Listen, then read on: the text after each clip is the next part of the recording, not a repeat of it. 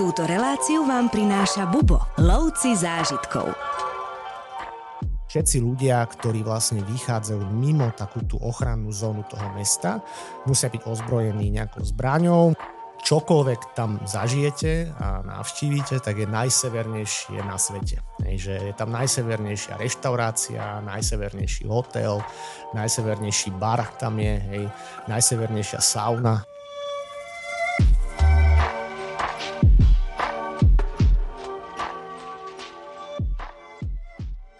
Na dnešné rozprávanie som sa musel doslova priobliecť, ale nie preto, že by sme tu nahrávačke mali zimu, ale preto, že sa budeme baviť o mrazivej destinácii, ktorá sa volá Špicbergy. No a predstaví nám ju náš kolega Miro Škraban. Vítaj Miro. Ahoj, čau. Miro, ty si, a neviem kde začať, cestuješ od 18 rokov, sprevádzaš od 20 rokov, odsprevádzal si tisícky, dá sa povedať, tisícky klientov, máš veľmi veľa nacestované, aktuálne je to 122 krajín.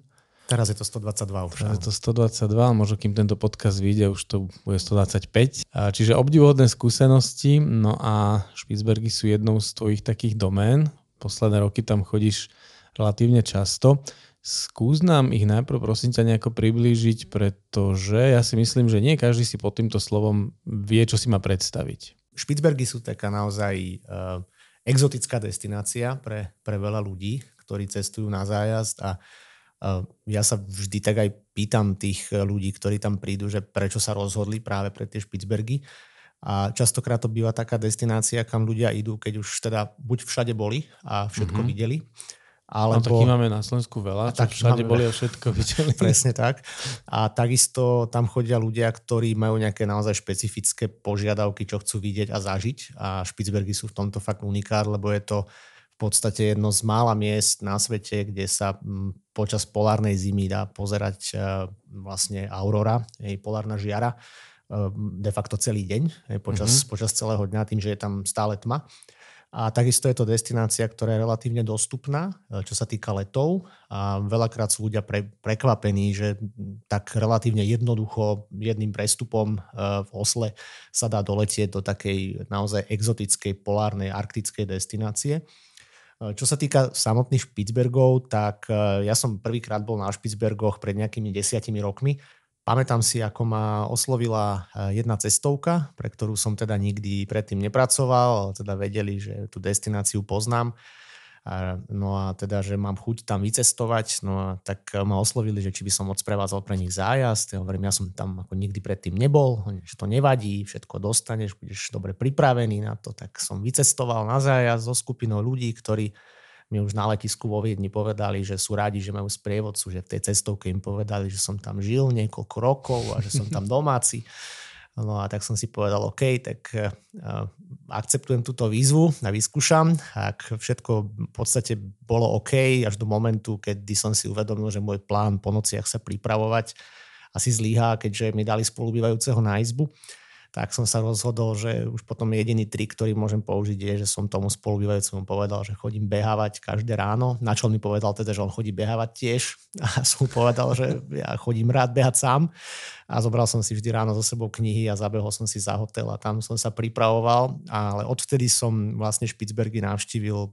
Aj ťažko mi asi povedať, že koľko. Myslím, že som to počítal nejakých 16 krát som tam bol v rôznych ročných obdobiach. Fakt, že Špicbergy sú zaujímavé aj tým, že sa tam líši sezóna veľmi e, zásadne, že keď tam človek ide cez leto, ktoré trvá od nejakého toho marca do novembra, to je vlastne to polárne leto kvázi, kedy vo väčšine, ako vo väčšine toho času tam neustále svieti slnko, to znamená, že vôbec nezapadne, mm-hmm. alebo tam ide cez tú polárnu noc, keď je fakt úplne totálna tma a veľakrát, keď aj sedíme v lietadle, už letíme na s klientmi a vidia, ako sa za oknami postupne v lietadle stmieva, a stále väčšia a väčšia tma a potom keď to lietadlo zosadne, ako reálne vidíme z tej letiskovej budovy, ktorá je inak malička, to je také letisko, že tam je v podstate je to jedna, jeden check-in, jeden batožinový pás, jedno lietadlo a jedna nejaká oh, taká tá hosteska, ktorá tam je, ktorá vás tam privíta. Taká unimobunka, hej? Taká unimobunka de facto, aj keď teraz prechádza takou rekonštrukciou, takže evidentne aj tam ten nárast turizmu je cítiť e, teraz, ale e, to som chcel povedať, že keď vidíme odtiaľ potom von a tam vidíme tú totálnu tmu, tak tí ľudia sú sami prekvapení a potom je to taký zaujímavý pocit, keď tam človek je, teraz je tam 4-5 dní, hej, teraz v tej tme, Hej, a teraz sa na to postupne adaptuje a pripravuje a vlastne si uvedomí, že taký naozaj ten unikátny zážitok tých Špicbergov je aj tá tma samotná, ktorá tam je, lebo človek vlastne vníma celú tú prírodu a všetko okolo seba úplne inak v tom mm-hmm. prostredí. Takže, takže to, je, to, je, to je niečo, čo, čo, by, čo pre mňa je naozaj na Špicbergoch úplne iné, ako kdekoľvek inde, kam človek príde. Ovplyvní to nejako aj ten telesný biorytmus, keď si stále v tme?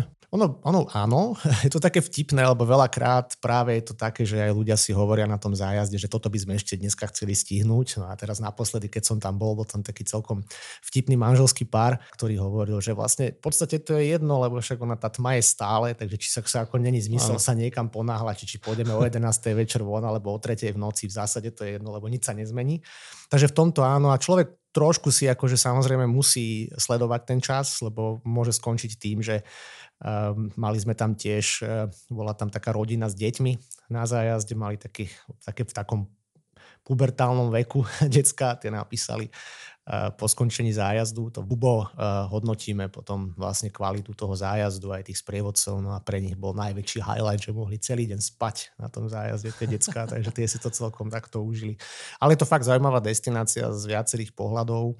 Hlavne teda by som povedal, že je to dané nielen teda tou polárnou žiarou, ale je to dané uh, už len tým, že je to naozaj podstate čokoľvek tam zažijete a navštívite, tak je najsevernejšie na svete. Hej, že je tam najsevernejšia reštaurácia, najsevernejší hotel, najsevernejší bar tam je, hej, najsevernejšia sauna na svete tam je a vlastne všetci si dávajú túto nálepku toho najsevernejšieho. No je to v podstate pravda, lebo um, ten Longyearbyen, čo je v podstate názov hlavného mesta Špicbergov, tak je najsevernejšie mesto sveta, ktoré má viac ako tisíc obyvateľov.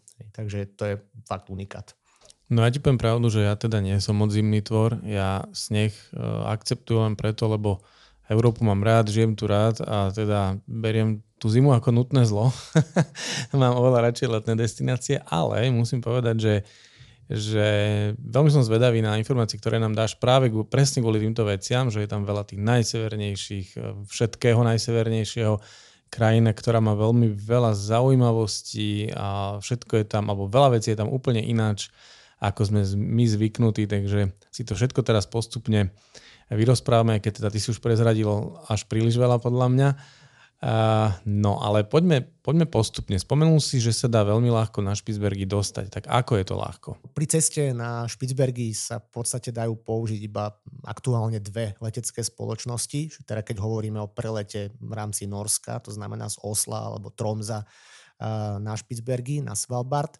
No a je to teda norská nízkonákladovka, ktorá sa volá že Norwegian, hej, mm-hmm. uh, ktorá je spolahlivá, dobrá, je to taká lepšia nízkonákladovka, alebo teda je to národný dopravca škandinávske aerolinky SAS, mm-hmm. ktoré vlastne sú veľmi spolahlivé, dá sa v lietadle ľahko zamilovať do letušiek, mm-hmm. zamestnávajú veľmi pekné letušky a, a ten človek, keď tam je v tom lietadle a za tými oknami je tá, tá tma, tak sa má na čo pozerať počas toho letu. Ja si myslím, že povie, že potom je každá pekná. Tej a, ale lietadle sa svieti, vieš, takže to vieš veľmi rýchlo zhodnotiť. Okay. Hej, že toto, neviem teda, čo sa týka nejakých tých pilotov, tých som nevidel, hej, takže to neviem zhodnotiť. Aj teda sa necítim byť v pozícii to hodnotiť, ale teda letušky majú pekné a majú hlavne aj dobrý servis v lietadlách, majú moderné tie lietadlá. Uh-huh.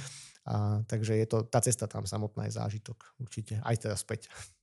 Špicbergy sú v podstate takou autonómnou oblasťou patriacou do Norského kráľovstva. To znamená, že hoci Norsko nie je členom Európskej únie, tak mm-hmm. je členom toho hospodárskeho priestoru a majú vlastne Veľa ľudí povie, že Nori si zobrali z Európskej únie všetko pozitívne a to negatívne nechali tak. A mm-hmm. tak to asi aj bude, lebo aj Nori sa nedávno rozhodli tiež v referende, že nemajú záujem vlastne začať nejaké prístupové konania do Európskej únie a majú na to svoje dôvody. Ale teda vzhľadom na to, že zobrali tie pozitíva z tej Európskej únie, tak naozaj cesta na Špicbergy dneska prebieha v podstate s občianským preukazom. Hej, že je to veľmi jednoduché, netreba žiadne víza, tým pádom netreba nič nejak veľmi dopredu riešiť, hej, takže netreba nejakú zložitú dokumentáciu vypisovať. Napriek tomu oni tie Špicbergy majú také svoje špecifika, ktorými teda hlavne je to, že keď letíte lietadlom na Špicbergy, na Svalbard, čo je teda priamo na ten najväčší ostrov, tak e, vždy to lietadlo po ceste zastaví ešte na norskom území. Z pravidla je to Tromzo, keď letíte cez Oslo. A zastaví tam kvôli tomu, že sa tam musia nejaké veci precliť, lebo mm-hmm. Špicbergy ako také sú v podstate takým, takou bezcolnou zónou. Niekto by to nazval daňovým rajom aj keď teda pri cenách alkoholu v Norsku a na Špicbergu by som to asi daňovým rajom veľmi nenazýval, lebo mm-hmm. stále sú tam tie ceny veľmi vysoké. No a tamto lietadlo na chvíľku zastaví, tam sa vlastne preclí, e, čo treba. A nás sa to v podstate netýka, lebo nedopravujeme tam nejaký tovar a takisto potom aj pri ceste späť. Mm-hmm. Takže mhm. to lietadlo tam na chvíľku zastaví a potom pokračuje naspäť. Ale to je asi naozaj jediný rozdiel, ktorý tam človek postrehne. E, napriek tomu... Zastaví myslíš akože pristane, lebo v tej zime si dokážem predstaviť aj, že zastaví len tak, že... Áno, v podstate áno, hej, že... hej, Čiže je tam medzi pristatie. Zamrzne v lufte Tam sa nám stala taká vtipná vec e, pri jednej ceste, lebo tam, keď sa vystupuje von z toho lietadla, e, to lietadlo ako reálne pristane v Tromze, hej, takže nezamrzne zastaví na tej runway, teraz človek z neho musí vystúpiť, mm-hmm. prejsť cez vlastne kontrolu, celú kompletnú prehliadku, kde si skontrolujú doklady a všetko a potom sa zase vráti na to isté sedadlo do toho lietadla a pokračuje ďalej. Ten let potom ešte odtiaľ z toho trom zatrvá nejaké dve hodinky približne, kým doletí do tmy alebo do toho väčšného svetla tých Špicbergov, no a tam stala taká vec, že jedna taká účastníčka na zájazde nemenovaná, tak eh, si myslela teda, že si tam môže normálne nechať veci v tom lietadle, tak tam všetko pekne nechala, hoci je to niekoľkokrát bolo povedané, mm-hmm. no a vlastne eh, museli sme sa ako celkom výrazne zdržať, pretože nevedeli, tá kontrola na letisku nevedela identifikovať, komu tie veci patria, mm. tak a hodinu to lietadlo meškalo a potom, keď sa to našlo, tak samozrejme tí ostatní ľudia veľmi rýchlo identifikovali, že toto bola tá pani, kvôli ktorej celý let mešká a teda asi nechcete byť úplne dôvodom hodinového meškania mm-hmm. letu. A, takže tá si to zapamätala, už to podľa mňa nikdy nespraví a bude lepšie počúvať v lietadle. No, neviem. Ja mám skúsenosť, že takíto ľudia sa to moc nechcú naučiť počúvať. Ale uvidíme. Kolega mal zase dobrú podobnú tiež historku, keď mali medzi pristátie na dotankovanie smerom do Ománu. To sme mali na Silvestrovsky, myslím, že to bol zájazd súkromným lietadlom. No a na to medzipristáti takisto museli všetky batožiny dať von a všetci vystúpiť. No a tam sa stala taká vtipná vec, že dostali čisté boarding passy, že tá letecká spoločnosť im potrebovala dať nejaký papier do ruky, yes. ale nechceli zbytočne míňať asi toner, alebo ja neviem, mm-hmm. tak im dali úplne čisté biele biele Papíriky. boarding passy, iba na to, že vystúpili a nastúpili. To si viem predstaviť tie otázky od tých ľudí, že prečo dostali Presne biele tak, to bolo, to bolo veľmi vtipné. Kolega hneď reportoval a posielal fotky bielých, snehobielých boarding pasov bez údajov. Super. Dobre, takže medzi pristáte, no a keď teda pristávame na Špicbergoch, ako to tam vyzerá? To letisko je maličké, ako som hovoril, že fakt tam ako naozaj tá, ten rozdiel tých Špicbergov medzi tým letom a zimou je zásadný, lebo keď tam človek pristáva v zime, tak do poslednej chvíle naozaj okrem pár nejakých svetielok toho hlavného mesta nevidí nič. Uh, to je taká zaujímavosť, že tam skutočne vlastne na celých Špicbergoch je dokopy asi 40 kilometrov ciest na celom to, tej, tej ploche, ktorá je výrazne väčšia ako plocha Slovenska. Takže naozaj tam ako keď človek letí nad týmto územím, tak reálne ako v tej noci nič nevidí do poslednej chvíle. Tam si ale spomínam na jeden úplne parádny zážitok, ktorý by som doprial fakt každému a to je, keď sme raz takto pristávali v tejto polárnej noci a to lietadlo letelo, tak uh, zrazu sa tak akože z nenazdajky zhasli v lietadle svetla a vnútri v kabíne bolo vidieť polárnu žiaru čo bol ako asi mm-hmm. jeden z takých asi najkrajších zážitkov spojených vlastne s takýmito zimnými cestami, ktorý si pamätám a ktorý si zapamätali aj tí klienti. Uh, tam v podstate tým sa to stalo na začiatku toho zájazdu pri tom pristávaní, tak potom ako naozaj sme pristáli a teraz to bolo také, že OK, videli sme, kvôli čomu sme sem prišli a čo tu ako teraz budeme robiť. Sprievodcovská výzva veľká. Presne tak, no akože bol to fakt highlight veľký, ale konkrétne na tej ceste sme v podstate fakt tú polárnu žiaru videli viac menej každý deň a tam sme mali aj šťastie, lebo sme videli aj nejaké polárne líšky a tak, a čo teda v zime býva veľmi ťažko pozorovať, lebo oni majú bielu farbu, podobne ako ten sneh okolo. Uh-huh. A bola to taká veľmi príjemná skupinka ľudí. Takže pozoruješ, asi... ani o tom nevieš. Ani, ani nevieš, oni, oni tam behajú a takto to asi bude aj s tými medveďmi. Hej, že oni veľakrát hovoria, že tie medvede ako veľmi tam človek nevidí, ale práve to asi bude dané tým, že ten medveď teda na veľké prekvapenie ten polárny medveď je biely a tá krajina v tej zime je biela. Ale v každom mm-hmm. prípade to pristávanie v lete zase je veľmi pekné v tom, že človek zase vidí tú krajinu úplne inak. Mm-hmm. že ona síce je pod tým ľadovcom, lebo tam v podstate polovica toho územia tých Špicbergov je pokrytá ľadom, ale na druhej strane ako vníma tú krajinu inak, hlavne vidí v podstate tie fjordy rozmanité, lebo vlastne Norsko je známe tými fjordami a to sú vlastne také tie hlboké zálivy hej, s takou úplne totálne čistou, krásnou vodou a človek, keby si odmyslel ten fakt, že tá voda má 4 stupne, tak by mm-hmm. sa mhm. tam možno aj chcelo kúpať. Asi by ho to veľmi rýchlo prešlo, lebo síce takto na nahrávku sa to asi nedá ukázať, ale ako sa to hovorí, tá voda je asi takáto studená. Mm-hmm. Hej. takže, takže, takže to je, čo by človek chcel zažiť. A napriek tomu si plavky môžete zobrať na, na Špicbergy, pretože Špicbergy špeciálne hotel, ktorý tam používame, má výborný wellness a v podstate vždy používame rovnaké veľmi kvalitné hotely. Uh, ono ich tam veľa ani nie je. No tam mala smerovať aj moja ďalšia otázka, takže kľudne pokračuje, povedz nám o nejakom ubytovaní, pretože chcem sa ešte spýtať na tie prvé domy po pristáti, ale tie si relatívne dobre opísal, keď sa líšia v rámci zimy a leta. Ale poď teda niečo povedať o tom ubytovaní takto, čo sa týka možností ubytovania, tak Bubo fakt spolupracuje s podľa mňa aj podľa klientov najlepším hotelom, ktorý dokážeme tam nájsť. Mm-hmm. Nie je tam veľký výber, čo je tiež pravda. Na tých 2000 obyvateľov, ktorí bývajú v rámci toho mesta, ani nejaká veľká potreba nejakých rozmanitých ubytovaní nie je. Mm-hmm. Ten hotel je úplne v centre. V podstate všetko v rámci mesta sa odvíja od tohoto hotela konkrétneho. Aha. A ďalšia vec je, že keby aj niekto chcel nejaký že upgrade, ešte lepší hotel, tak toto je upgrade, mm-hmm. tak by som to povedal. Je to hotel, ktorý podľa mňa aj pre sprievodcov je super v tom, že v podstate už len ten samotný zážitok príchodu do toho hotela už je v podstate zážitkom zo zájazdu, ktorý v pohode môže byť aj v itinerári alebo na Špicbergoch je taká zaujímavá a, taká tradícia. Tam je veľa takých rôznych tradícií, ktoré sa vyvinuli v takomto prostredí, kde ľudia žijú. Napríklad ma teraz nedávno prekvapilo, že až skoro 80% obyvateľov sú jednoosobové domácnosti. A na tým mm-hmm. sa dá mhm. polemizovať, prečo to tak asi je. Ale v každom prípade, v každom prípade um, po príchode do hotela alebo po príchode kamkoľvek, kde ľudia žijú a prebývajú, to sa to týka aj reštaurácií a nejakých obchodov, tak je potrebné sa vyzuť stopánok, je tam na to vyhradená miestnosť, nejaké police, Hej, a tam sú papuče, to si zoberiete, tie papuče a v tých papučiach sa pohybujete potom v tých interiéroch. Mm-hmm. Ono je to dané tým, že v minulosti tie Špicbergy, tak tam boli baníci, to boli hlavne bane. Ono vlastne aj názov toho hlavného mesta je odvodený od e, človeka, ktorý tam tú prvú baňu založil, ktorý sa volal pán Longier mm-hmm. a teda asi sa mal trochu sám seba rád, keď tam všetko po sebe pomenoval na tom mieste, asi ani nemal veľmi konkurenciu. Ale v každom prípade teda boli tam bane, čierne uhlie sa tam ťažilo a ľudia, keď prichádzali do tých svojich domov, obydlí, tak boli zašpinení od toho čierneho uhlia a nechceli vlastne to vniesť do tých, do tých interiérov, tak sa vyzúvali a zostalo to vlastne dodnes ako taká zaujímavá tradícia. No a hotel, ktorý používame, má výbornú reštauráciu a podľa mňa to mi tiež prišlo celkom vtipné, uh, také doplnenie vlastne tiež od jedného účastníka na zájazde, bolo, že teda nie je to najsevernejšia reštaurácia na svete, kde môžete jesť, ale je to aj asi jediná reštaurácia, ktorá má naozaj výborné jedlo, kde, chodí, kde ste vlastne v papučiach. Hej, reálne, Aha, že áno. bežne človek do reštiky asi v papučiach nechodí, keď teda neráta vlastnú kuchyňu.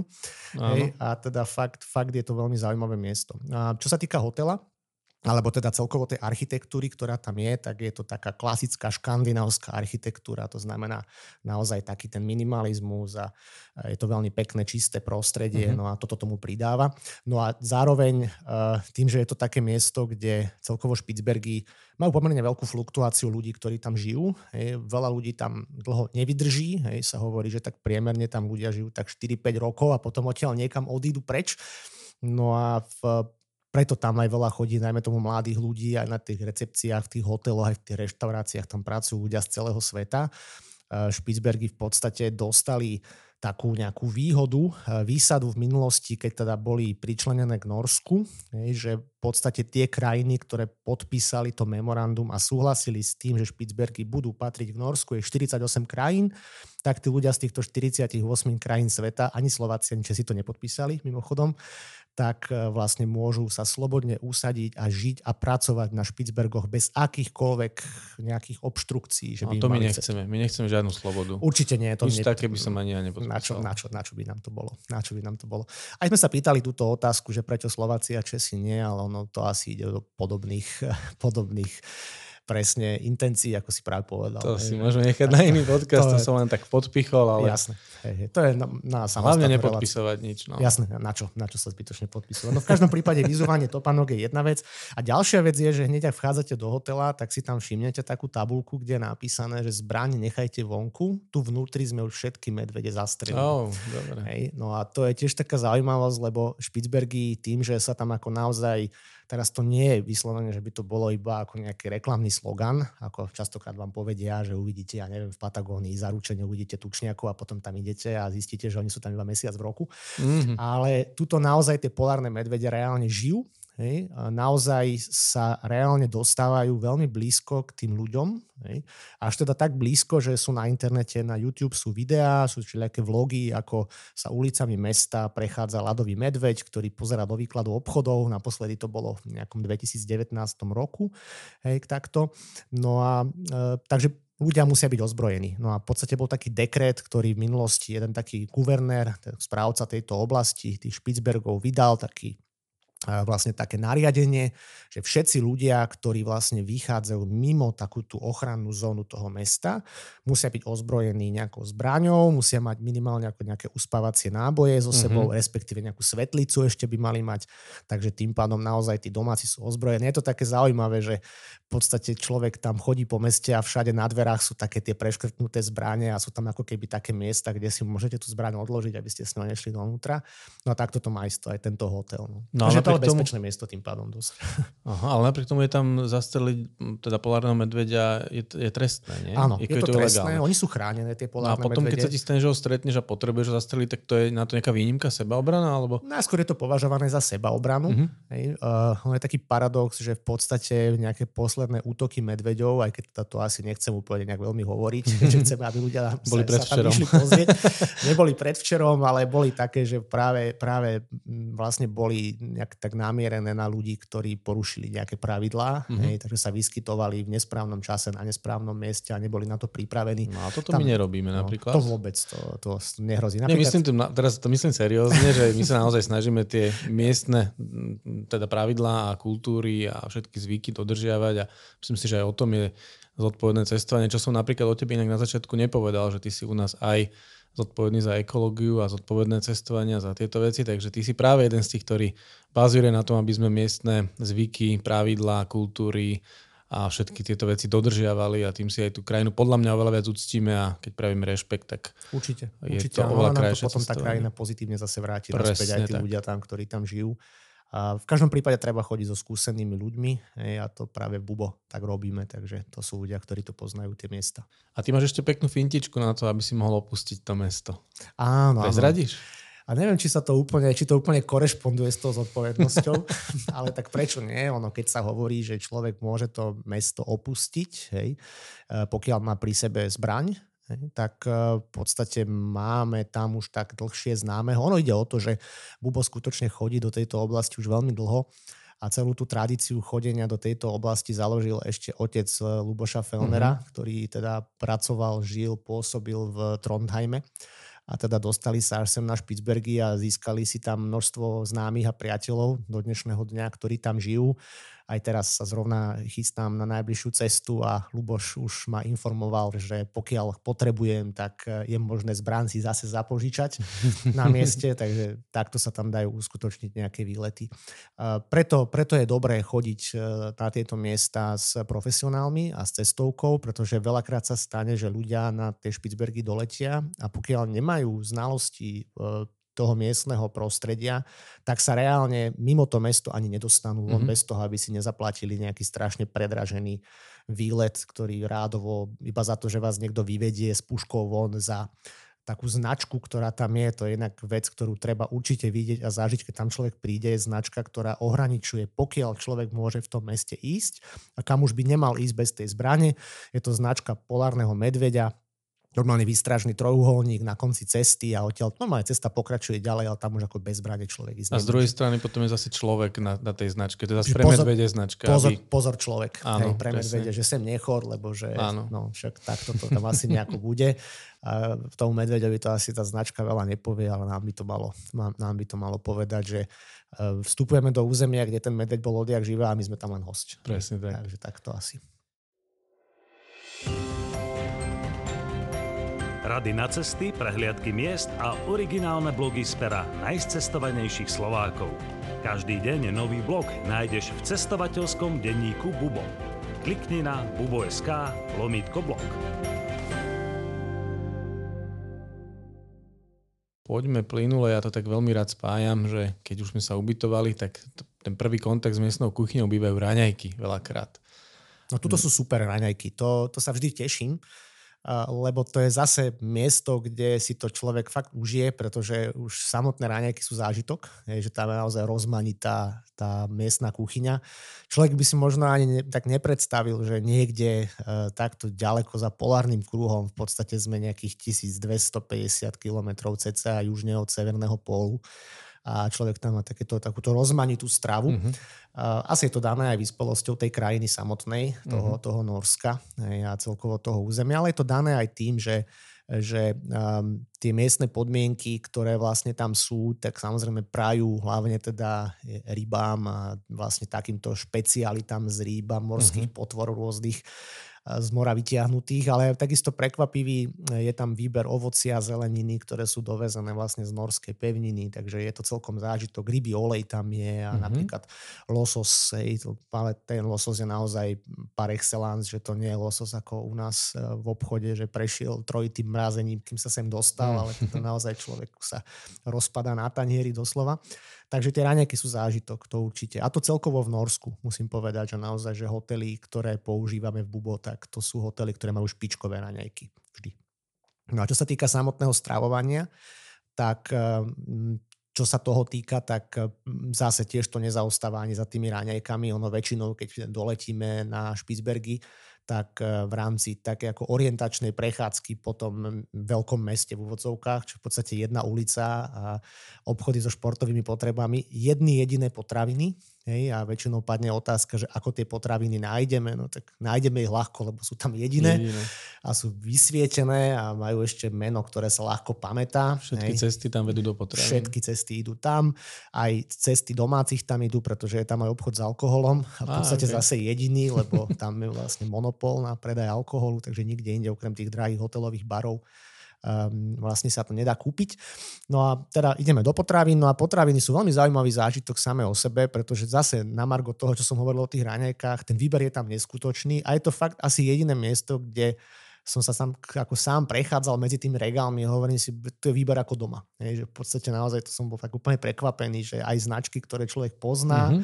No a potom samozrejme sú tam tie odlišnosti, kvôli ktorým cestujeme. No a tu v tých potravinách prvýkrát natrafíte napríklad na také, že údené meso z veľryby, hej, to tam mm-hmm. normálne predávajú. Potom majú trhané meso zo soba, také to, čo sa dáva do tých sendvičov. Hej. Toto tam je, potom majú tam sušenú tresku, takú, ako sa dá vidieť vlastne v týchto Áno. severských krajinách, taká tá nasolená, aj na Islande to predávajú. Takže sú tam aj takéto odlišnosti, ktoré si človek rád donesie domov, napríklad aj klobásky, sobie, hej, tam predávajú a tak. Takže to je vždy taký ako zážitok gurmánsky. No a kapitola sama o sebe potom v rámci toho je práve ten obchod s alkoholom, ktorý tam je lebo je to miesto, kde naozaj e, špeciálne po prílete z Norska, tým, že prichádzame na Špicbergy, ktoré sú oblasťou, ktorá teda je takým tým daňovým rájom kvázi, takou bezcolnou zónou, tak ten alkohol je tam teda výrazne lacnejší. E, výrazne znamená, že stále je výrazne drahšie ako u nás, ale teda výrazne lacnejšie na norské pomery. No a majú tam tiež také delikatesy, napríklad asi to nebude žiadne prekvapenie, že najsevernejší pivovar sveta mm-hmm. to asi bude. No a teraz nedávno robili taký experiment na jednej z takých opustených e, uholných baní na čierne uhlie nechávali kvasiť čierne pivo mm. v tom pivovare. Čierno, čierne, čierne pivo. pivo, taký čierny stout a keď niekto naozaj má rád takéto, že dobré čierne, dobre vychladené pivo, tak ako vychladené prirodzene v tomto prostredí bude. Mm-hmm. A teda ešte, že vznikalo v takýchto podmienkach, tak mu dáva takú špeciálnu chuť. Oni dostali za to aj nejakú medailu, nejaké ocenenie za tú Lebo kreativitu. Tam keď to pieš potme, tak ti vlastne jedno, ako má farbu. Úplne, úplne ti to je jedno, to je pravda presne. A tiež aj nejaká teraz nejaká francúzska uh, siráreň si tam otvorila, tiež si tam prenajala časť tých baní a nechávajú tam dozrievať nejaký sír. Wow. A je taká zvláštnosť, že sa tam dohodli s domácimi, ktorí vlastne bývajú v blízkosti tej báne, keďže tým Francúzom sa tam asi veľmi nechce chodiť každý deň ten sír kontrolovať a oškrabovať z neho tú pleseň, keď vlastne zreje, tak sa tam dohodli s nejakými miestnymi a tí teraz sa cítia hrdí, že vlastne chodia kontrolovať francúzsky zrejúci sír niekde v nejakej wow. bani. Uh, takže to bude, to, bude, to bude pravdepodobne zaujímavý výsledok z tohoto. Takže aj v krajine ľadu a snehu sa dajú loviť gurmánske zážitky, to je zaujímavé. V podstate, čo je taká naozaj zaujímavosť, že tej miestnej kuchyne je, že sa tam naozaj dajú ochutnať veci, a také pokrmy, ktoré naozaj je minimum miest, kde by ste také našli. Napríklad, ak ste niekedy chceli ochutnať tuleňa, a tulenie meso, ktoré e, je prekvapivo veľmi chutné. Pre, pre, pre nášinca veľakrát ľudia porovnajú vlastne tú konzistenciu toho tulenieho mesa s, vlastne s nejakým takým dobre prezretým hovedzím stejkom, je také krvavé, také dobré šťavnaté meso.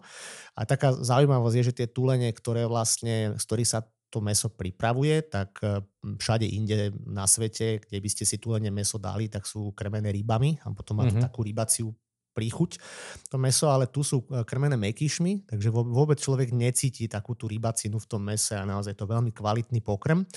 A to je tiež taká zvláštnosť, že sme takto išli, boli sme na zájazde a ale samozrejme ľudia chcú ochutnať takéto špeciality. Ono veľakrát sa otvára tá téma aj pri tej zodpovednosti v tom cestovaní, že či že takéto jedla jesť alebo nejesť. Toto presne chcem povedať, prepáčte, prerušujem, mm. ale že um, u nás majú ľudia tendenciu všetko, čo sa vymýka z nášho potravinového nejaké, nejakého výberu, ano. považovať za také, že chúďa, alebo neviem čo, ale treba povedať, že teda v týchto krajinách je konzumácia týchto zvierat zase úplne bežná. Presne tak, tam nie je iná možnosť. Ano. To je presne to, o čom sme sa bavili aj vlastne s jedným takým šéf-kuchárom v reštaurácii, kam chodíme pravidelne, ktorý nás pozná a už sa vždy teší, keď prídu ľudia od nás a vlastne objavujú tú miestnu kuchyňu, on si vždy nájde čas a vysvetlí ľuďom, ako sa tie jedla pripravujú a tak je to zážitok, on to k tomu mm-hmm. patrí, aby človek vedel, ako, ako to mm-hmm. je. A presne tiež tam bola táto otázka, um, že teda tulenie meso a prečo, ako, no tak ono je to dané tým, že odjak živá, ako tam tí ľudia žili tých ťažkých podmienkach, tak ako naozaj reálne, keďže toho medveďa nechytili, skôr chytil ich, tak ostali im naozaj veľmi limitované možnosti. A, a kurence si tam zase nedochovajú napríklad? No, to je, to, je, to je tiež taká zaujímavosť, že dojdeš tam do reštaurácie a tam je väčšia šanca, že budú mať tulenie meso ako, mm-hmm. ako kuracie. že tam keby otvorili McDonald's, tak pravdepodobne by tam mali stúlenia steak a nie, nie kuracie meso. Aj keď teda, burger.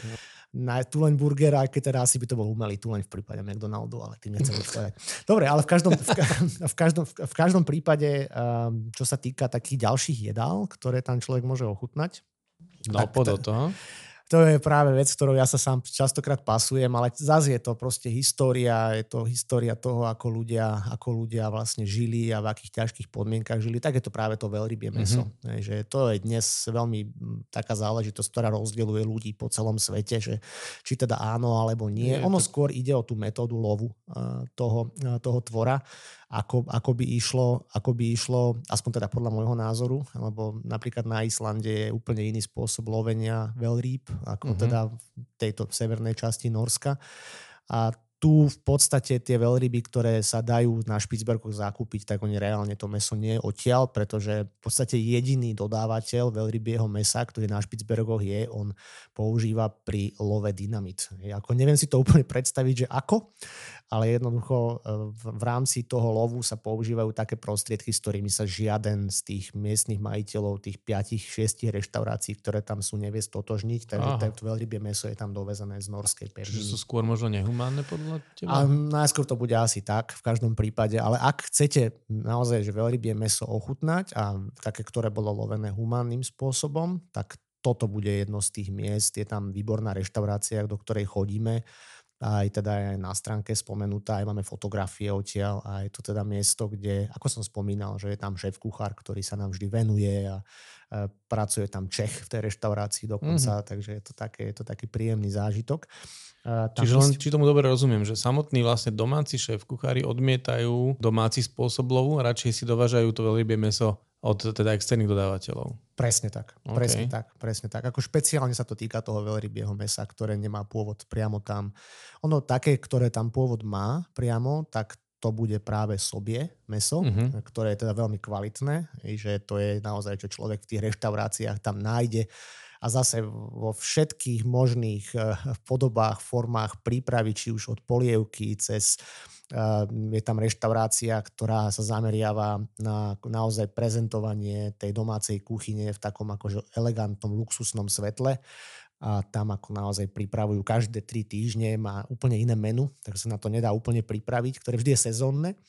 Uh-huh. A aj teda ten miestný šéf kuchár, ktorý tam pracuje, tak tiež sa snaží vlastne to je taká fusion kuchyňa, také prepojenie vlastne tej norskej tradičnej kuchyne s takými modernými vzormi. Hej. Takže keď niekto naozaj chce luxus uh-huh. zažiť, tak skutočne, že naozaj tu sa ponúkajú miesta, kde ten luxus môže maximálne zažiť. Uh-huh. Určite áno. Ja len k tým veľrybám ešte poviem, ja som teda mal tú česť, alebo česť, neviem, či nazvať česť, ale mal som tu možnosť ochutnať veľrybie meso, bolo to v Japonsku, nešiel som do toho sám, pozvali ma klienti na mm. tento zážitok.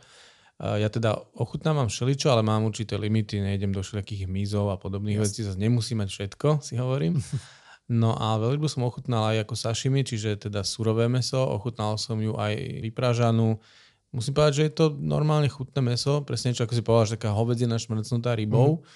A je to kontroverzná téma, ale zase keď sa bavíš napríklad s tými Japoncami, keď teda spomíname Japonsko, tak e, oni sa na to pozerajú úplne ináč. A je to presne ako si povedal, treba tam zohľadiť aj nejaké historické presne. záležitosti, nejaké proste ako ten národ, e, čo mu to dalo ten lovel ryb, ako ho to v ťažkých časoch podržalo a podobne. Čiže to je téma veľmi komplexná a ja zase ešte nechcem sklozávať príliš do ťažkých tém, ale ja hovorím, že ja teda nenadraďujem život jedného cicavca nad život druhého a buď meso jem alebo nejem. No je to, je to veľmi ťažká téma. Ale Určite. každopádne teda pre ľudí, ktorí, ako si povedal, inú možnosť nemali a nemajú, mm. tak to je asi úplne iný pohľad na to, ako, keď, ako sa na to pozeráme my v Európe, teda keď tu máme tých Určite. možností veľa. Ešte tak chcem poprosiť mm. o informáciu, čo vegetariáni, lebo zatiaľ sme tu spomínali mesa všetkého druhu, ale spomínal si aj nejaké ovocie, zeleninu, takže vegetarián sa naje na Špicbergoch? Ale áno, naje sa, naje sa. Ono, ako som spomínal, že v podstate tie súroviny, ktoré na tých Špicbergoch ako človek reálne nájde, tak e, sú tam dovezené aj z pevniny a naozaj, že to menu v tých reštauráciách je rozmanité, aj v tom centre, aj sa dá vybrať. Sú tam miesta, tam aj pizzeria, mm-hmm. proste normálne tam klasická kaviareň, najsevernejšia kaviareň na svete, hneď vedľa najsevernejšej pošty na svete s najsevernejším kostolom, ale teda dá sa tam úplne v pohode najesť, takže to ako, to ako nie. Tam asi aj južná strana mesta je najsevernejšia. Určite, áno, áno, to je, to je najsevernejšia južná strana mesta. Tak. Hej, hej, tak presne, ako hovoríš. Um, s tým, že ešte na Margo, čo, si, čo sme sa bavili o tých veľrybách, tam keď ako reálne, um, samozrejme vždy je to téma, o ktorej sa veľa rozprávame, ako neskrývame žiadne témy na, aj na týchto zájazdoch, mm. o tom to je, aby človek to zažil a spoznal a si tie veci vysvetlil keď vôjdeš do uh, Mestského múzea, uh, respektíve najsevernejšieho. Uh, najsevernejšieho, tak polovica expozície doslova je venovaná lovu veľryb. Ah. takže naozaj, že prečo, ako a tam ako tí ľudia Odkedy? reálne nemali čo iné ano. robiť, hej, ako, ako sa tomuto venovať. A je pravda, že v minulosti ten veľrybý tuk a ten olej, ktorý bol, tak bol naozaj takou vitálnou zložkou toho, aby ľudia dokázali v tom prostredí prežiť. Hej, takže ono to odvtedy ostalo, je to tradícia určite. Takže treba to tak asi aj vnímať. Ja hovorím vám, že teda ja meso jem, ale ak mám byť úprimne, vadí mi treba spôsob, ako sa k nemu dostávame. Áno, mm, áno. To je Napríklad pre mňa to ulovenie si veľryby ľuďmi, ktorí nemajú inú možnosť, je niečo také prirodzené, by som to nazval. Áno, áno, Ale zase napríklad, ako si povedal, že keď už pritom niekto používa dynamit, hmm. tak to už aj mne by asi vadilo. Čo si teda neviem úplne predstaviť. Ani ja, ani ja. asi ani nechcem. Hej.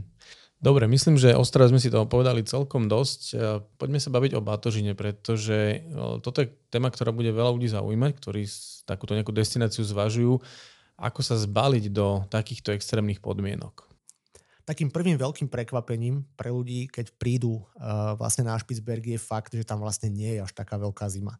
Ako by čakali. Je? Že veľakrát to je takéto kliše, že každý si povie, že OK, tak idem za polárny kruh, musí tam byť zima. Čo neznamená, že tam je teplo, ale rozhodne to nie sú mrazivé teploty ako niekde na severe Grónska, alebo ja neviem, na severnom pole, alebo prípadne dole niekde na juhu. Presne, lebo si pôjdem dať ďalšiu bundu. no, je tam tak o tých minus 14 cca zhruba v tej zime. A po, to je u nás to je takéto znesiteľné po tých 6 stupňov, s tým rozdielom, že tam teda je sneh, že to u nás teda v našom prostredí už sneh skoro viac menej vôbec nie, nie je, takže možno naozaj sa to stane destináciou, kam ľudia budú v budúcnosti cestovať z Európy, keď budú chcieť vidieť sneh, tak, lebo tam ten sneh ako naozaj celoročne je a je ho tam veľa a patrí vlastne k tej krajine. Takže podľa toho sa treba obliecť, samozrejme. To znamená, tam je vždy dôležité takéto vrstvenie toho Áno. oblečenia, hej, že cez deň tam tie teploty sa pohybujú okolo tej nuly a okamžite, vlastne ten polárny deň, a okamžite ako vlastne sa, e, sa blíži to obdobie tej polárnej noci a začína byť tma vonku a stále viac a viac je tma, tak, e, tak tie teploty samozrejme klesajú. To je taká zvláštnosť, ktorú asi by človek aj tak logicky očakával, že počas tej polárnej noci tak e, ten rozdiel medzi dňom a nocou veľmi teplotný nie je. Hej, pretože je tam v mhm. podstate stále tma, to znamená, že predpoveď počasia na ten deň znamená, že ak si povieme, že zajtra bude minus 10, tak minus 10 bude od polnoci do polnoci. Tam sa tamto slnko nezohreje. Počas toho dňa býva tam veterno, Takže treba sa tak zbaliť do veterného prostredia, to znamená také všelijaké tie windstopery. No to môže práve tú pocitovú zimu aj... Presne, teda, tam to cítiš, hej, že fakt cítiš to na tej tvári, cítiš to na prstoch, na rukách, hej, pri tých rôznych aktivitách. Čo je, čo je super, podľa mňa, je to, že tí miestni dodávateľia výletov, ktorí tam zabezpečujú aktivity, ako my tam máme veľmi obľúbený taký naozaj luxusný zážitok, ktorým je jazda za polárnou žiarou na snežných skútroch uh-huh. a to je naozaj niečo, čo skutočne treba zažiť, ak má človek e, rád, ale ani nemusí zákoniť adrenalín, ale skôr nejaké iné aktivity. A som, to som chcel povedať, že tam je výhoda, že tam oni zapožičajú oblečenie, takže človek Aha. si nemusí so sebou tam vláčiť proste celý šatník um, a veľakrát uh-huh. je to aj chyba, keď človek vidí na letisku ľudí pobalených na Špicbergy a teraz trilodné kufre a uh-huh. prichystaní do tej zimy a nakoniec reálne tie veci ani veľmi nepotrebujú uh-huh. a potom vlastne im neostáva miesto napríklad na e, skvelú grónskú vodku, ktorá sa dá kúpiť na Špicbergoch, keď sú priniesť domov niečo naozaj unikátne z tohoto prostredia. No a takže treba s týmto počítať. No a samozrejme plavky. Veľakrát e, sa, veľakrát ľudia si nezoberú a potom sú prekvapení a plavky a prečo? Práve preto, lebo tie, ten hotel vlastne, nielen teda ten, ale v podstate všetky, ktoré tam máme, tak majú výborné wellnessy mm. a je to taká veľmi príjemná aktivita, keď vonku je tá treskúca zima a vy ste niekde v tej horúcej 40 stupňovej výrivke, ktorá je tiež vonku a okolo vás sneží a ešte tá polárna žiara, už som sa asi nechal uniesť moc, ale... ale, ale tam ale, pomedzi túlene si plávať. Áno, presne tak, alebo hýbať na tanieri. Ale v každom, ale v každom, ale v každom prípade, v každom prípade je to teda naozaj, naozaj eh, destinácia, kde sa treba dobre obliecť hej, a treba počítať hlavne s tým vrstvením toho oblečenia. Uh, neviem, či môžeme mať nejaké značky spomenúť. My na, na stránke spomíname nejaké, hej, čo máme skúsenosti ako sprievodcovia. pozrie, áno, nejaké. A sú tam spomenuté, ako áno. aj na Slovensku sú značky, ktoré preferujeme a ktoré sú kvalitné, ale ide o to, aby sa človek dobre navrstvil. Také ten, moja babka to nazýva, že ako cibuľa. Presne hej, tak. Presne tak, toto treba nejak vysklať. Mne sa páčila aj taká fintička, čo si spomínal, že je dobre mať dvoje rukavice, jedny prstové, jedny teda palčaky, že tie dve vrstvy na tých rukách urobia, urobia veľa. Určite, určite. Hlavne tvár by bola prekrytá. Tak, tak, hej, áno, že nejakú dobrú šatku, teplú čiapku a naozaj... A dobrá obuva a, a dobrá obuv, tak. A čo je tiež ešte zaujímavé, už keď vlastne hovoríme o tom oblečení, tak uh, Nóri milujú zimné športy a všetko, čo súvisí so zimou. Asi to nebude dané iba nejakou takou generickou láskou k tomu, ale aj proste holým to faktom. Musia, no čo majú iné robiť? Musia tú zimu proste milovať, špeciálne tam, lebo inú možnosť nemajú. Takže na tej jednej ulici hlavnej, ktorá vlastne prechádza uh, tým hlavným mestom, uh, tým Longyearbyenom, tak uh, je asi 10 športových, špičkových športových obchodov. Toto som ináč sa chcel aj opýtať, lebo mm. ja sám mám z Norska za veľmi dobré ceny, mm. veľmi kvalitné oblečenie. Áno, to, nie sú to len vyslovene tie norské svetre, ktoré veľakrát sú taký úplne asi najtradičnejší suvenír, ktorý si ľudia odtiaľ donesú, ale naozaj špičkové, veľmi kvalitné, možno u nás nie až tak známe značky, ktoré naozaj vznikli v tomto prostredí a naozaj ako reálne to, to funkčné oblečenie ako reálne aj funguje. A tým, že znova sme v krajine na Špicbergoch, ktorá je uh, vlastne tou bezcolnou kvázi zónou, tak nehovorím, že lacno sa tam dá nakúpiť, ale naozaj ten, vlastne, ten pomer medzi kvalitou ano. a cenou je vynikajúci ano. určite. Ano. Takže to je, to, je, to je jednoznačne niečo, s čím sa dá tak okrajovo počítať. Ja som mal teraz na zájazde jednu pani, ktorá prišla v podstate bez výbavy a odchádzala domov tak, že sa ešte domáci za ňou obzerali, že aké má na sebe krásne veci. To som presne chcel že možno to je dobrá rada, že neísť pobalený, ale skôr si nechať priestor na prinesenie si veci sem. Že nenaháňať tú výbavu pred vycestovaním, ale skôr si ju Áno, áno. A fakt sú to pekné veci, hej, že aj, aj teda veľmi kvalitné a zároveň je to suvenír hej, áno, z cesty. Áno, áno. Je to praktické. Súhlasím, súhlasím.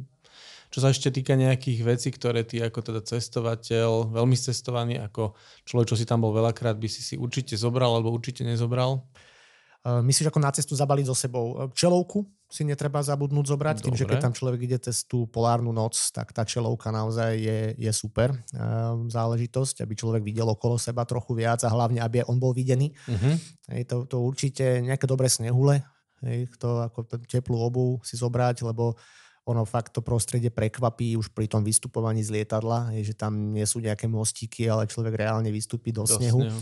A taká zaujímavosť, že oni sa tam ako naozaj, tí, ten personál toho letiska, tak sa tam ako nejak veľmi nekašle s nejakým odpratávaním snehu a skutočne, ak to lietadlo zosadne, tak má pocit, že, že sú to vlastne jedny veľké sane, ktoré zastavujú na tej runway, lebo je tam čistý lat na tej runway. Mm. Ako je to fakt zážitok, človek cíti také pohyby Aha.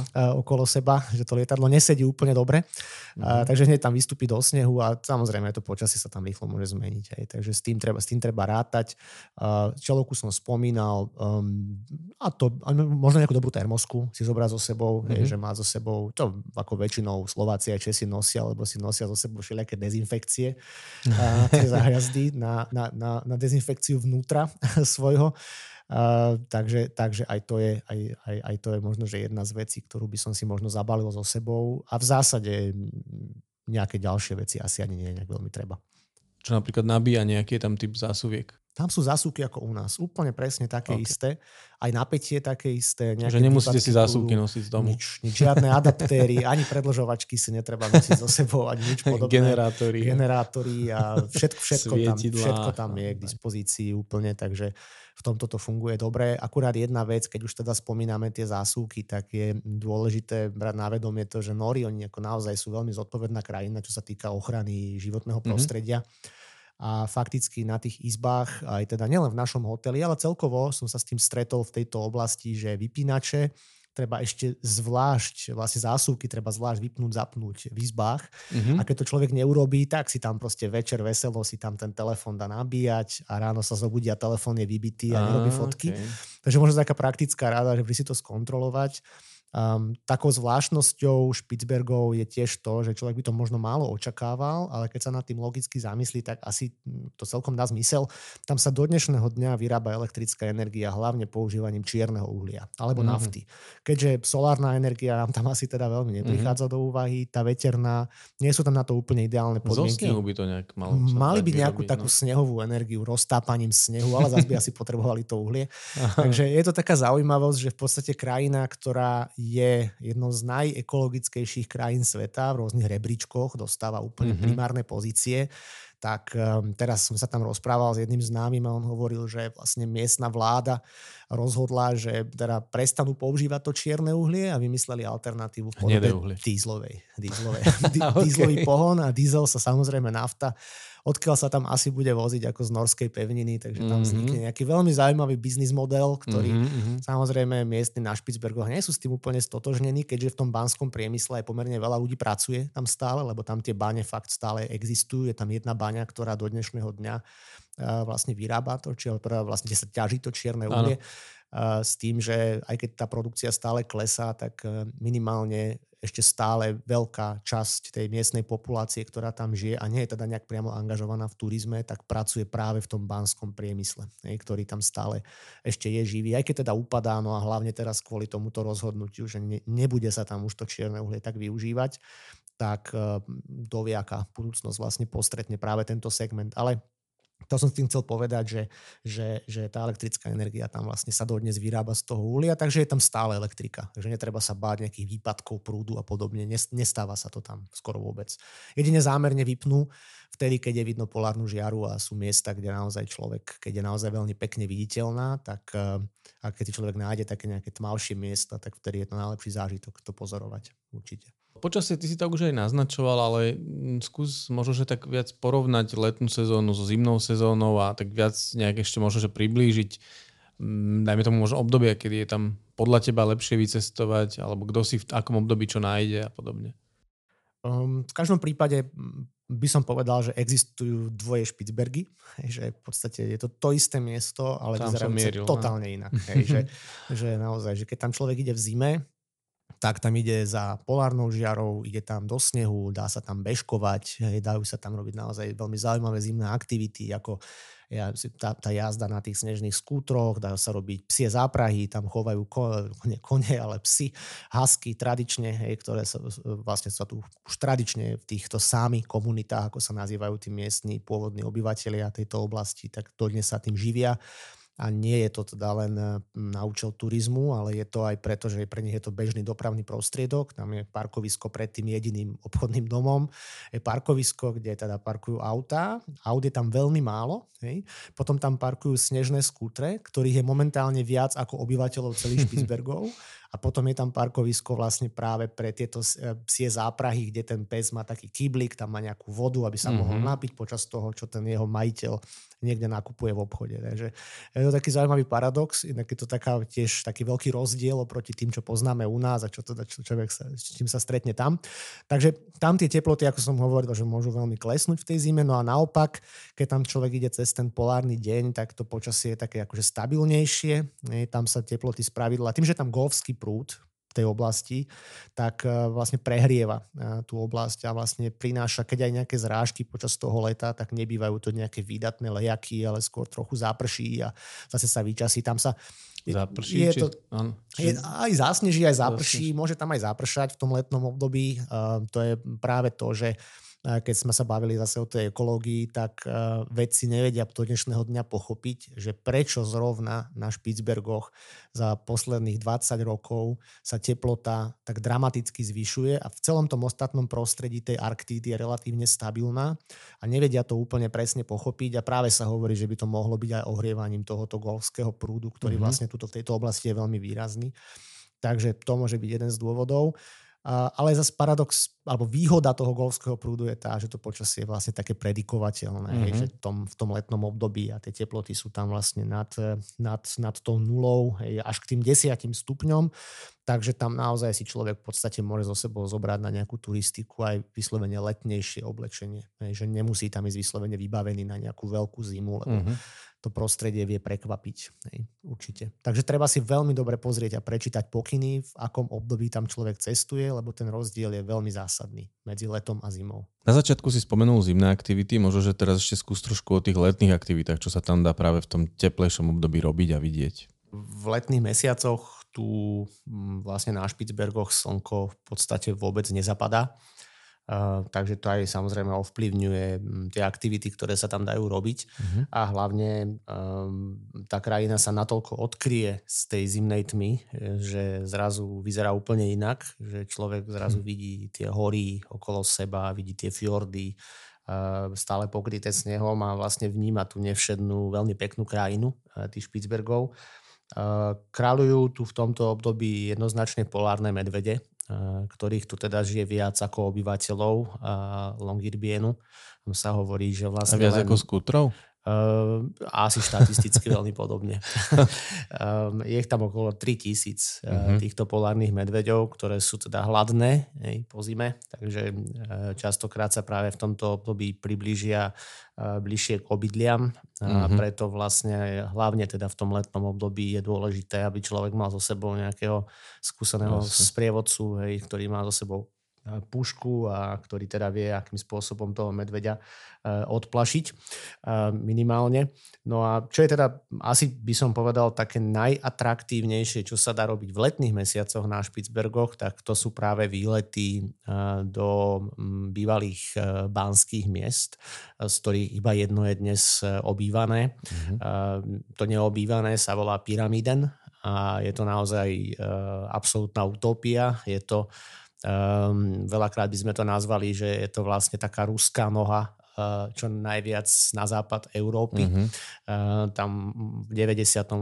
roku uh, vlastne tieto báne Rusi opustili a zanechali tam za sebou v podstate úplne všetko.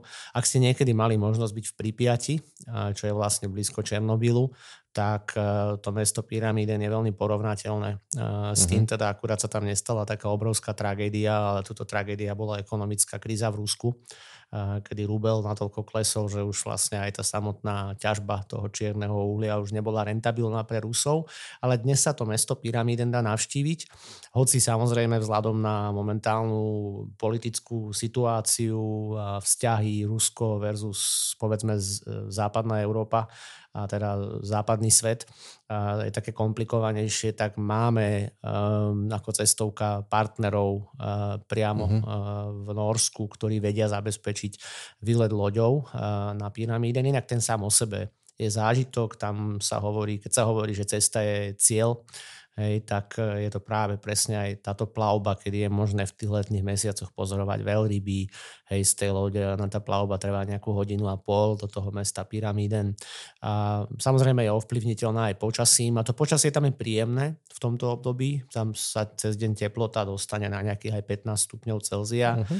a dokonca už sme mali možnosť sa tam aj okúpať v rámci niektorého z tých zájazdov, ako samozrejme je to pre odvážlivcov, hm. lebo tá teplota vody teda rozhodne 15 stupňov nemá, mm. Ej, ale teda to je tiež jedna z možností. No a druhá možnosť, ktorá je taká, aby som povedal, taká ako naozaj uh, fascinujúca, uh, tak je možnosť navštíviť jednu z takých asi najviac izolovaných komunít, ktoré človek vie nájsť v rámci tej severnej Európy, tej Škandinávie. A tam je to vlastne mesto, ktoré sa volá Barentsburg, pomenované podľa pána Barenca, ktorý vlastne bol mm-hmm. jedným z prvých, ktorý sa na Špicbergy dostal. No a je to taká zaujímavá komunita. Asi nikoho nepre, ako neprekvapí, že sú to zase baníci, tí ľudia, ktorí tam žijú, s tým, že samotná plavba trvá asi dve hodiny. Ehm, sem ako na tieto miesta naozaj nikto nechodí. Mm-hmm. Reálne tam človek ide iba naozaj za tým, že chce sa stretnúť s touto izolovanou komunitou, s tým, že e, Funguje to tam asi tak, že raz za mesiac tam príde loď z Nemecka, ktorá dovezie nejaké súroviny tým ľuďom a dvakrát do mesiaca tam príde loď z Ruska, ktorá tam dovezie nejaké komodity a teda aj odvezie niečo odtiaľ. A to je vlastne celý život, ktorý tam, ktorý tam takto prebieha. Ale zaujímavé je to práve tým, že už len počas tej plavby opäť veľryby, tam už sú potom aj nejaké ľadovcové kryhy, ktoré sa dosť rýchlo mhm. pohybujú, mm-hmm. hlavne v tých prelomových obdobiach toho roka. A to znamená niekedy v júni alebo teda v tom septembri. No a práve tam je vtedy možné práve naozaj veľmi zblízka relatívne blízko toho hlavného mesta Špicbergov, toho Longirbienu, pozorovať aj polárne medvede a to je ako naozaj fascinujúci mm-hmm, zážitok. Určite. Okrem nich ešte tulene, hej, teda zase veľryby, takisto mrože hej, sa tam nachádzajú. To sú obrovské zvieratá, sám som bol veľmi prekvapený, že aký je to obrovský tvor v porovnaní s tuleňom. Takže to je, to je tiež zážitok. No aj samotná cesta uh, z Osla, kde vlastne v Osle, ktorá je teda pod polárnym kruhom, uh, keď sa vlastne prelieta hore na sever, na Špicbergy, tak uh, je to taký zaujímavý zážitok, lebo vlastne človek z Osla môže odlietať v prítmi, v tme a doletí na tie mhm. Špicbergy a tam je vlastne stále svetlo. Hej, že tam mi to tiež tak sa treba na to nastaviť samozrejme, ale Um, ako som už spomenul, že v podstate Špicbergy naozaj, že leto, zima, obrovský rozdiel, že v tom lete samozrejme tú polárnu žiaru tam človek neuvidí a tam si to môže vykompenzovať tým polárnym medveďom. Mm-hmm. že, takže si môže povedať, že medveď alebo polárna žiara mm. a podľa toho sa rozhodne ideálne ísť dvakrát, lebo Špicbergy sú podľa mňa krajina, ktorá je v podstate, uh, sú to dve rôzne krajiny, ktoré sa dajú vidieť. Ty si už naznačil nejaké dopravné prostriedky, spomínal si, že je tam 40 km ciest dokopy. Ako sa my prepravujeme počas nášho zájazdu? Ako sa my prepravujeme, tak tým, že je to všetko také mini, tak e, je to naozaj také kompaktné miesto, ktoré sa najlepšie objavuje peši. Uh-huh. Uh, takže tam naozaj nejaká turistika mimo vlastne toho hlavného mesta ktorá vlastne vždy musí byť s miestnym sprievodcom, mm-hmm. respektíve s ozbrojeným sprievodcom, Áno. ktorý má konexie na miestnych, ktorí majú zbranie tak, eh, tak v tom prípade naozaj peší, respektíve naozaj tie psie eh, záprahy a to dokonca aj v letnom období, pretože vlastne v letnom období sa vlastne tie sane nahradia takou verziou s kolesami, ktorá, ktorá dokáže normálne fungovať a tie psy takisto to v tom 8 záprahu alebo 6 záprahu, ako sú za sebou zoradené, tak to zvládajú. No a ako som teda už naznačil, spomínal, že ten počet tých snežných skútrov je tam neuveriteľný. To sú obrovské parkovacie plochy snežných skútrov, ktoré sa dajú využívať vlastne teda hlavne v tom zimnom období.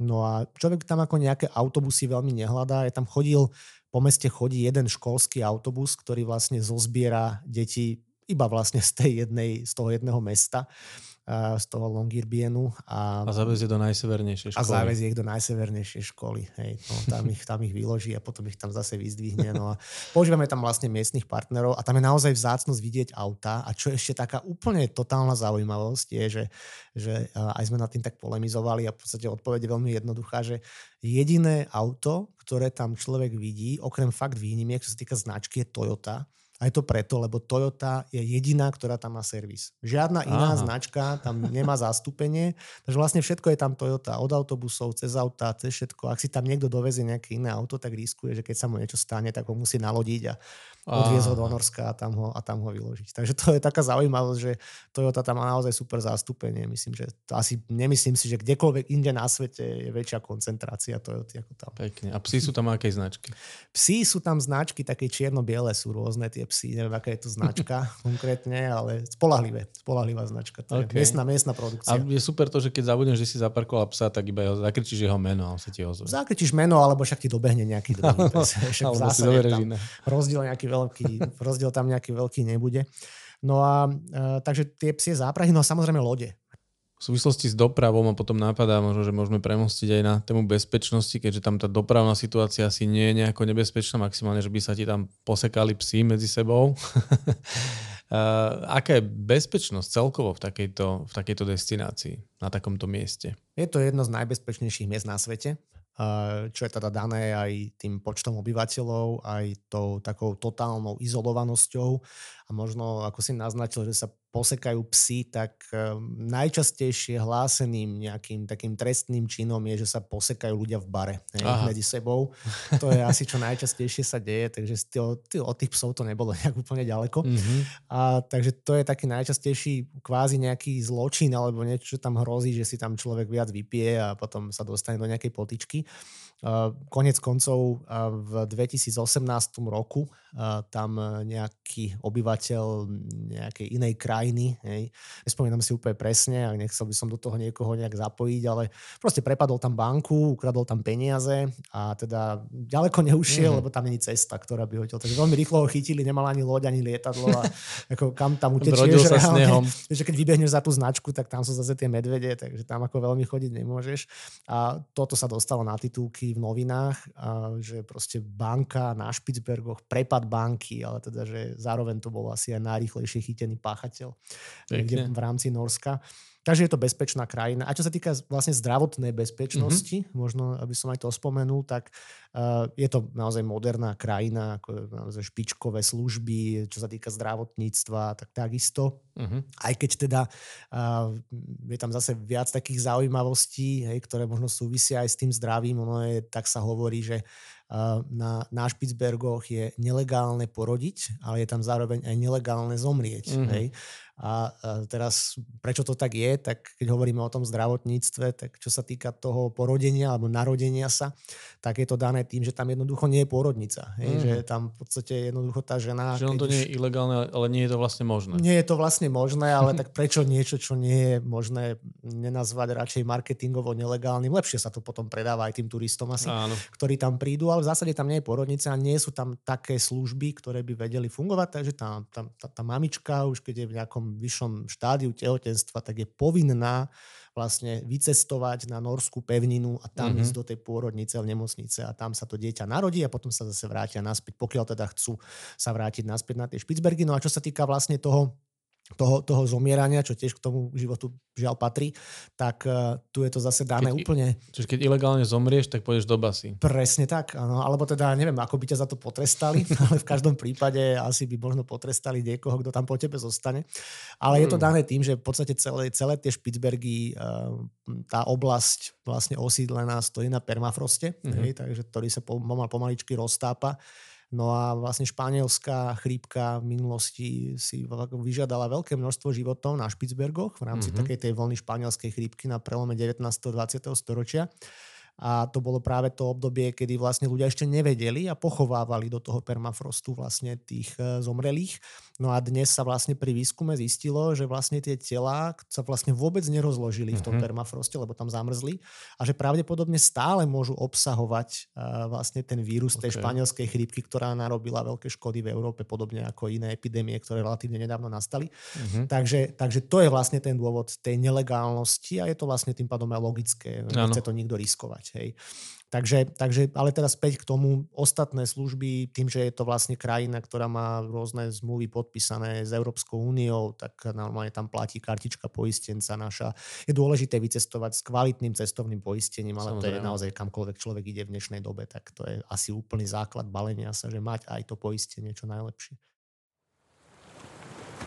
Rady na cesty, prehliadky miest a cestovateľské blogy z pera najcestovanejších Slovákov. Každý deň nový blog nájdeš v cestovateľskom denníku Bubo. Klikni na bubo.sk lomeno blog. No ešte v súvislosti s tým permafrostom napadlo, že zaujímavosťou je, že na Špicbergoch nie je ani jediný strom. To znie podľa mňa veľmi depresívne. No oni tam nevyrastú, vieš. A to je práve to, že teraz, teraz možno, že na také odľahčenie tohoto, ako tam, tam aj podľa mňa pes musí mať problém sa vyčúrať. Ten pes ide k tomu stromu. A do snehu sa nečúra zle? A do toho snehu, no vieš, no len tiež ten, nájsi tam takéto svoje nejaké miestočko. Asi to nebude problém pre psov, podľa mňa. Je to možné. A na nejakej túre, vieš, keď tam niekde si a potrebuješ sa niekde schovať a nemáš teda veľmi kam. To je pravda. Takže, no, takže to je taká zvláštnosť. Tam tie stromy nevyrastú. Hej, že tam tým, Jasne. že tie teploty sú také a tie svetelné podmienky teda nie sú úplne ideálne na nejakú fotosyntézu, tak e, tam tie stromy nevyrastú. De facto sa tam nachádza množstvo machov, hej, ktoré uh-huh. tam vlastne existujú.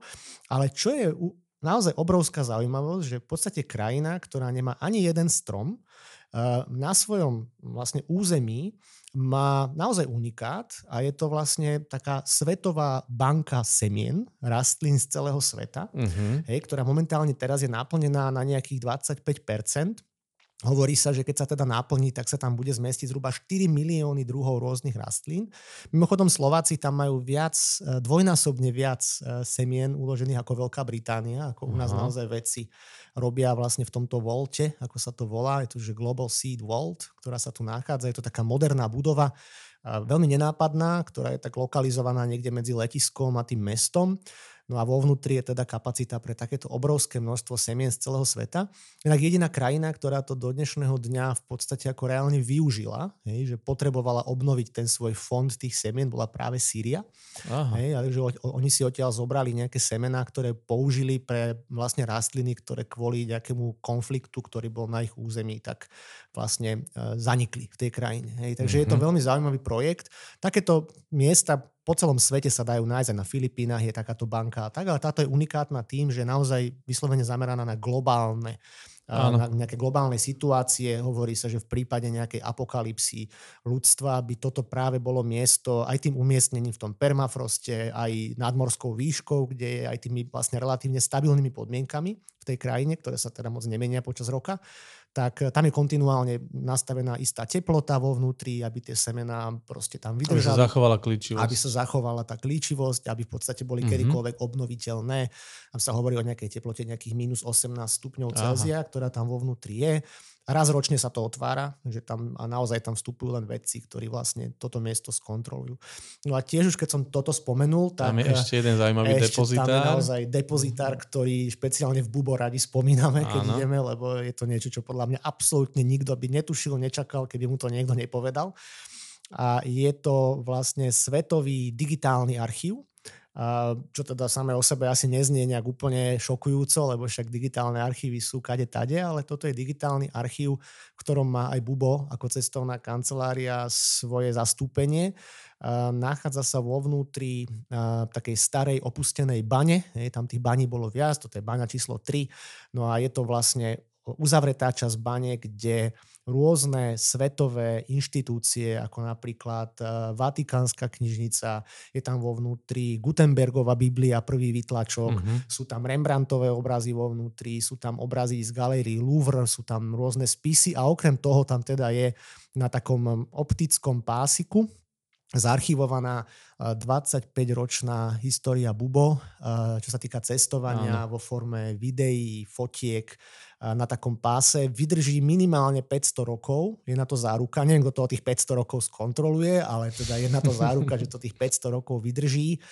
A je to teda na takom kompozitnom materiáli, v takých kazetách. No a v roku 2019 to osobne Luboš Felner odniesol do tohoto archívu a dnes, keď tam človek chodí a ide sa pozrieť e, v rámci takej fakultatívnej exkurzie do tej bane, ako reálne sa nedostane do toho archívu, to je veľmi prísne strážené, ale vidí tam slovenskú vlajku a je to, mm-hmm. také, je to taký zaujímavý pocit na takomto mieste niečo takéto zažiť. Tak keď budeme mať 50 rokov, tak doplníme ďalších 25 rokov histórie. Tak, vtedy sa tam doplní ďalších 25 aby sa to tam všetko zmestilo, vieš, na ten optický pás, všetky tie cesty. Možno už budú iné technológie. Asi, asi áno. No, oni hovoria, že toto je uložené spôsobom, ako nie som veľmi technický typ, neviem si to úplne predstaviť, ale je to vlastne čitateľné aj pre nejaké budúce generácie, že je to formát, ktorý v podstate sa hovorí, že bude vedieť každý prečítať.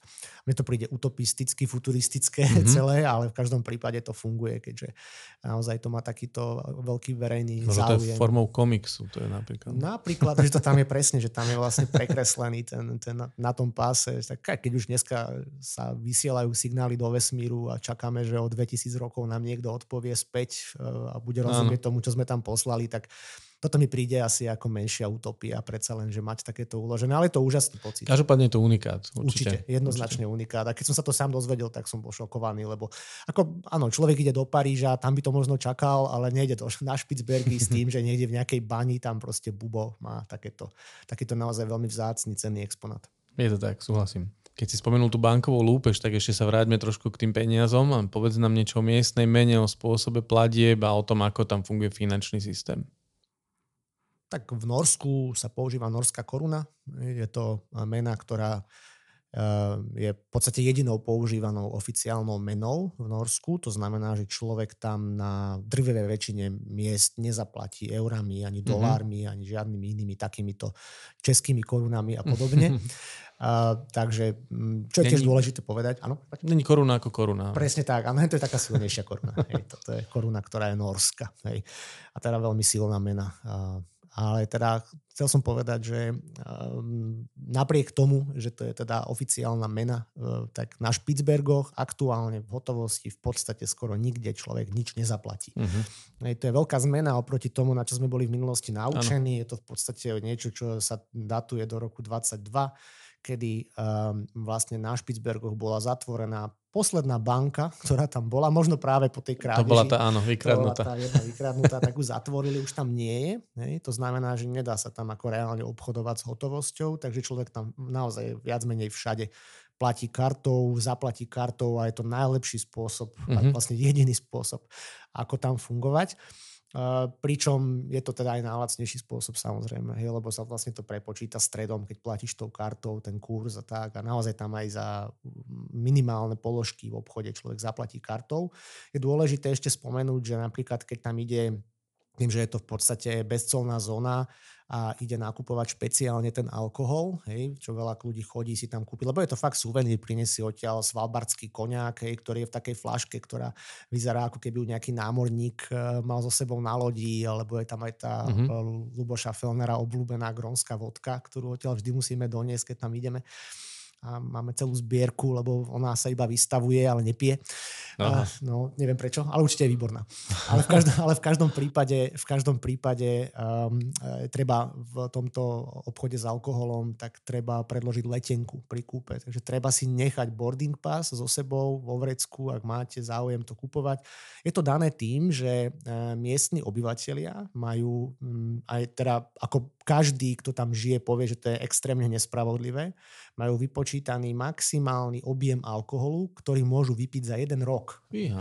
Takže je to vlastne nielen, že majú sprísnené podmienky tej kúpy, ale každý má ešte takú ako keby takú kartu, na ktorú sa mu pod jeho menom, pod jeho údajmi nahráva, že koľko vlastne toho alkoholu už tam vypil. Takže preto, aby sa tam človek vedel ako turista nejak legitimovať, tak musí mať so sebou a teda jediné akceptované je mať ten boarding pass. To znamená letenku, hm. s ktorou tam doletel, alebo letenku, s ktorou odlieta. To je mm-hmm. považované za jediný doklad hodnoverný. Nemusí sa preukazovať pasom. No a čo sa týka tých peňazí, tak ako som teda spomínal, že v podstate naozaj reálne iba kartou. Hej. To je veľmi dôležité povedať, lebo veľakrát e, ľudia prídu na zájazd vybavení hotovosťou a naozaj im tam absolútne na nič hej, tá hotovosť. Takže karta. To je možno dobre vysvetliť, že prečo to je s tým boarding passom tak, pretože odkontrolovať, kto je vlastne domáci a kto nie je ťažké, pretože uh, sme sa bavili, my si spomínal, že tam vlastne žije veľmi veľa rôznych národov, národností a každý tam má to právo teda pracovať, čiže asi to nie je ináč odkontrolovateľné ako prostredníctvom tej letenky, že teda odchádzaš. Áno, pre, presne tak. Aj keď sme sa túto otázku spýtali e, predavačky v tom obchode, lebo sme chceli počuť aj názor domáceho, tak povedala, že to je absolútny nonsens, hej, že to ľudí veľmi štve a že už sa nevedia dočkať, kedy bude možnosť v nejakom rozhodovaní, nejakom referende rozhodnúť, že takto to nie je. Pretože v pevninskom Norsku takýto, takýto limit ľudia nemajú. Je to vyslovene len na tých Špicbergoch. Uh-huh. Ešte v rámci tej meny nám možno, že môžeš približiť nejaké ceny za také veci, ktoré turista si bežne chce kúpiť. Možno nejaký drobný snack, možno nejaký suvenír, možno nejakú kávu. Jasné, ako tam najčastejšie, čo si ľudia nosia domov, uh, tak sú také tie potravinové špeciality, ne, ktoré môže doniesť odtiaľ a legálne doviesť, že nie je to nejakým spôsobom limitované. Teraz mm-hmm. nehovorím o alkohole, ale hovorím skôr o tých delikatesách, hej, že uh, medzi mojimi kamarátmi sú obľúbené také tie sušené klobásky zo sobieho mesa, mm-hmm. hej, že to je fakt delikatesa. Potom je to, napríklad oni tam konzumujú snehulu, a to je vlastne v podstate asi jediný taký vták, ktorý tam zostáva ja celoročne. to topánka. Nie. A, nie, nie, nie, to by bolo len skúmené, tá podošva, tak, ale je to, tá snehula je taký veľký, taký biely vták, ktorý teda asi ten názov vznikol kvôli tej farbe, svarbeniu, mm-hmm. takže z toho sa tam vyrábajú ako také rôzne mesové špeciality. Je to Aha. taká miestna verzia kuraťa, by som povedal. Potom je to, sú to tie piva z, tých, z tej uholnej báne, mm-hmm. napríklad, čo sa týka jedál, potom je to tá arktická treska, samozrejme losos, hej, sušený Aha. losos, alebo teda aj čerstvý, on vydrží tú cestu odtiaľ, keď je dobre zabalený. Mm-hmm. Hej, takže to, potom je tam e, cukráreň, najsevernejšia cukráreň na svete, ktorá tam je, kde si môžete dať tú najsevernejšiu kávu kávu, no a tam robia, e, vyrábajú vlastné také bomboniery a sú to ručne robené bomboniery, veľmi kvalitná čokoláda, špičková, ktorá teda rozhodne nebude asi norská e, pôvodom, ale vyrábajú z nej také bombony vo forme ľadových medveďov uh-huh. a to je fakt pekný súvenír odtiaľ priniesť, keď ti tam človek zajde. Nie je to lacné miesto, tá bomboniera stojí vyše 30 eur, je tam asi 5 kúskov, uh-huh. ale, je to, ale je to naozaj unikát, hej, odtiaľ priniesť. A ešte možno taká vec, do ktorej sa oplatí investovať, je poslať pohľadnicu z najsevernejšej pošty Áno. sveta, aj s tou pečiatkou. A oni vám tam dajú na tej pošte, nedajú, predajú za 10 eur, prepočte taký certifikát. Keď ste videli polárnu žiaru, tak tam máte napísaný dátum, že ten a ten človek vtedy a vtedy tu a tu videl polárnu žiaru. A keď ste ju nevideli, tak je druhá varianta, ktorá je, že áno, certifikát, bol som na Špicbergoch. Polárnu žiaru som nevidel, ale bol som tu. Hej, že, a takisto si ho môžete kúpiť za tých 10 eur a doniesť domov a zarámovať, ale je to pekný suvenír, odtiaľ určite čo priniesť. No a veľakrát ľudia odtiaľ nosia samozrejme tie norské svetre a čo je teda, ako nie je to lacný špás, a, ale je to naozaj kvalita. Hej. Oni neškriabu ako tie naše mm-hmm. verzie tých svetrov, takže dajú sa naozaj nosiť, ani sa nesperú nejako. Fakt je to mm-hmm. veľmi kvalitný výrobok, častokrát aj vo viacerých vrstvách hej, sú tie svetre, sú také zateplené. Hej, takže tam sa pohybujeme niekde, tie svetre treba rátať, tak okolo tých 100 eur sa začínajú tie ceny, ale je to vec, ktorá vydrží desiatky rokov, som presvedčený, nosenia. Dedičstvo. Presne tak, to je vlastne presne je to ako keď niekto má doma majsenský porcelán, hej, že tak tu máš doma norský sveter, ktorý fakt vydrží uh, dlho. No a tiež to teda budú tie športové, športové záležitosti, oblečenie, hej, to je, to je veľmi často vec, ktorú si odtiaľ ľudia nosia. No a potom sú tam, teraz v poslednej dobe sa začali objavovať posledné roky uh, také ako malé umelecké, také nezávislé obchodíky, hej, ktoré by tam človek možno až tak nečakal. A to sú práve ľudia, ktorí vyrábajú naozaj, že buď teda fotia, hej, a majú nejaké fotografie alebo robia malby, ilustrácie inšpirované tou severskou krajinou.